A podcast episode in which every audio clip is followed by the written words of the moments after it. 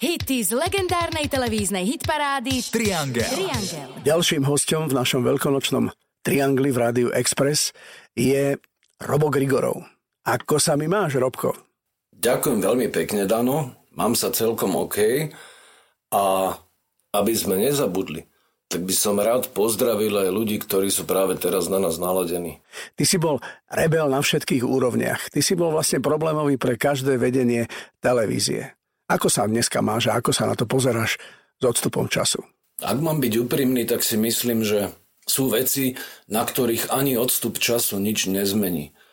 Ja som nemal ani úmysel byť rebel, ani úmysel byť revolucionár, ani nič podobné. Ja som len chcel, aby sme mohli slobodne hrať hudbu, ktorú chceme, spievať, čo chceme a vyzerať, ako chceme.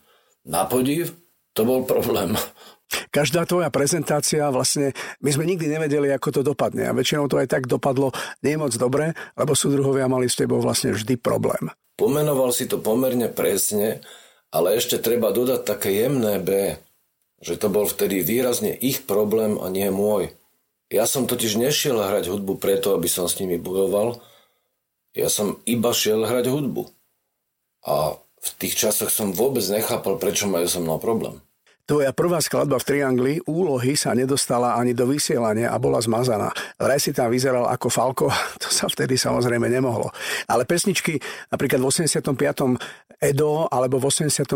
bol raz jeden žiak a mám 300 mesiacov, tie boli bez problémov, e, ale aj tak sme trpli, že či si tam niečo nenajdu a či to vôbec pustia. A naša robota s tými videoklipmi by bola v tom prípade zbytočná. Ako si pamätám, vtedy zmazali viac mojich klipov, to neboli iba úlohy, ale napríklad aj aj dva roky prázdnin z veľmi podobného dôvodu, ale nejako som si to strašne k srdcu nebral, pretože jednak presne som chápal, v akom štáte žijem a jednak aj vekom, že to som bral viac menej tak športovo.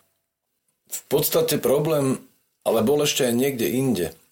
Štát mal istý presný koncept, ako má spevák vyzerať a aké majú byť témy toho, čo spieva.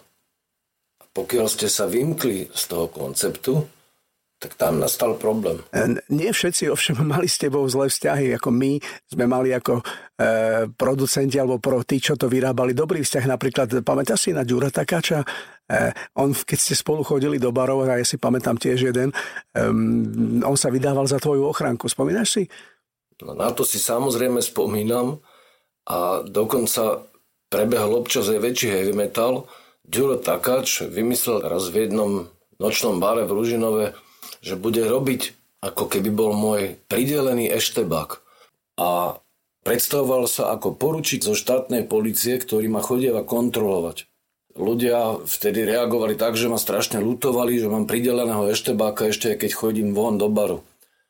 Ale je e, samozrejme pravda, že s tvorivými ľuďmi som nikdy nemal problém, a ono aj tá klíma bola e, vtedy nastavená tak, že tí tvoriví ľudia boli všetci nastavení veľmi podobne ako ja. A štát bol nastavený opačne. Tam tá kolízia vlastne vznikala. V 87. roku si vlastne po úplne všetkých zákazoch emigroval. Ako si to zvládol až do svojho návratu?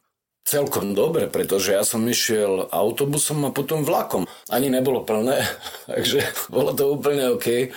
No ale keď to mám obratiť na vážnejšiu strunu, tak ja som vtedy už emigrovať musel, pretože pred našim domom naozaj stávali eštebáci každý deň, respektíve sedeli v aute, odpočúvali mi telefóny a stále som bol v nejakej celé predbežného zadržania, tak jedného dňa som si povedal, že nechám sa preto zavrieť len za to, že mám iný názor, než má štát. Zvládal som to ľahko aj ťažko bývať na západe není také ťažké, ak je ťažké byť bez rodiny, bez mamy a e, bez priateľov, to bola tá ťažšia časť. Ale chvála Bohu to netrvalo už nejako dlho, pretože ja som sa za 3 roky mohol vrátiť. Prišla revolúcia a tá vyriešila všetky veci, ktoré sme nevedeli predtým veľmi veľa rokov riešiť. Robia posledná otázka. Ako vznikla podsta Majakovskému? Podsta Majakovskému vznikla za takých zvláštnych okolností ja som sa už ako nejaký 14-ročný dostal k Bulatovi Okučavovi. A namotal som na to Kamila Petera, ktorý samozrejme Okučavu poznal. Takže ona vznikla v období, keď som veľmi intenzívne počúval Okudžavu a dodnes nájdeš u mňa v aute nejaké CD tohto žánru. Viem, že konkrétne tam mám jeho koncert z Parížskej Olympie.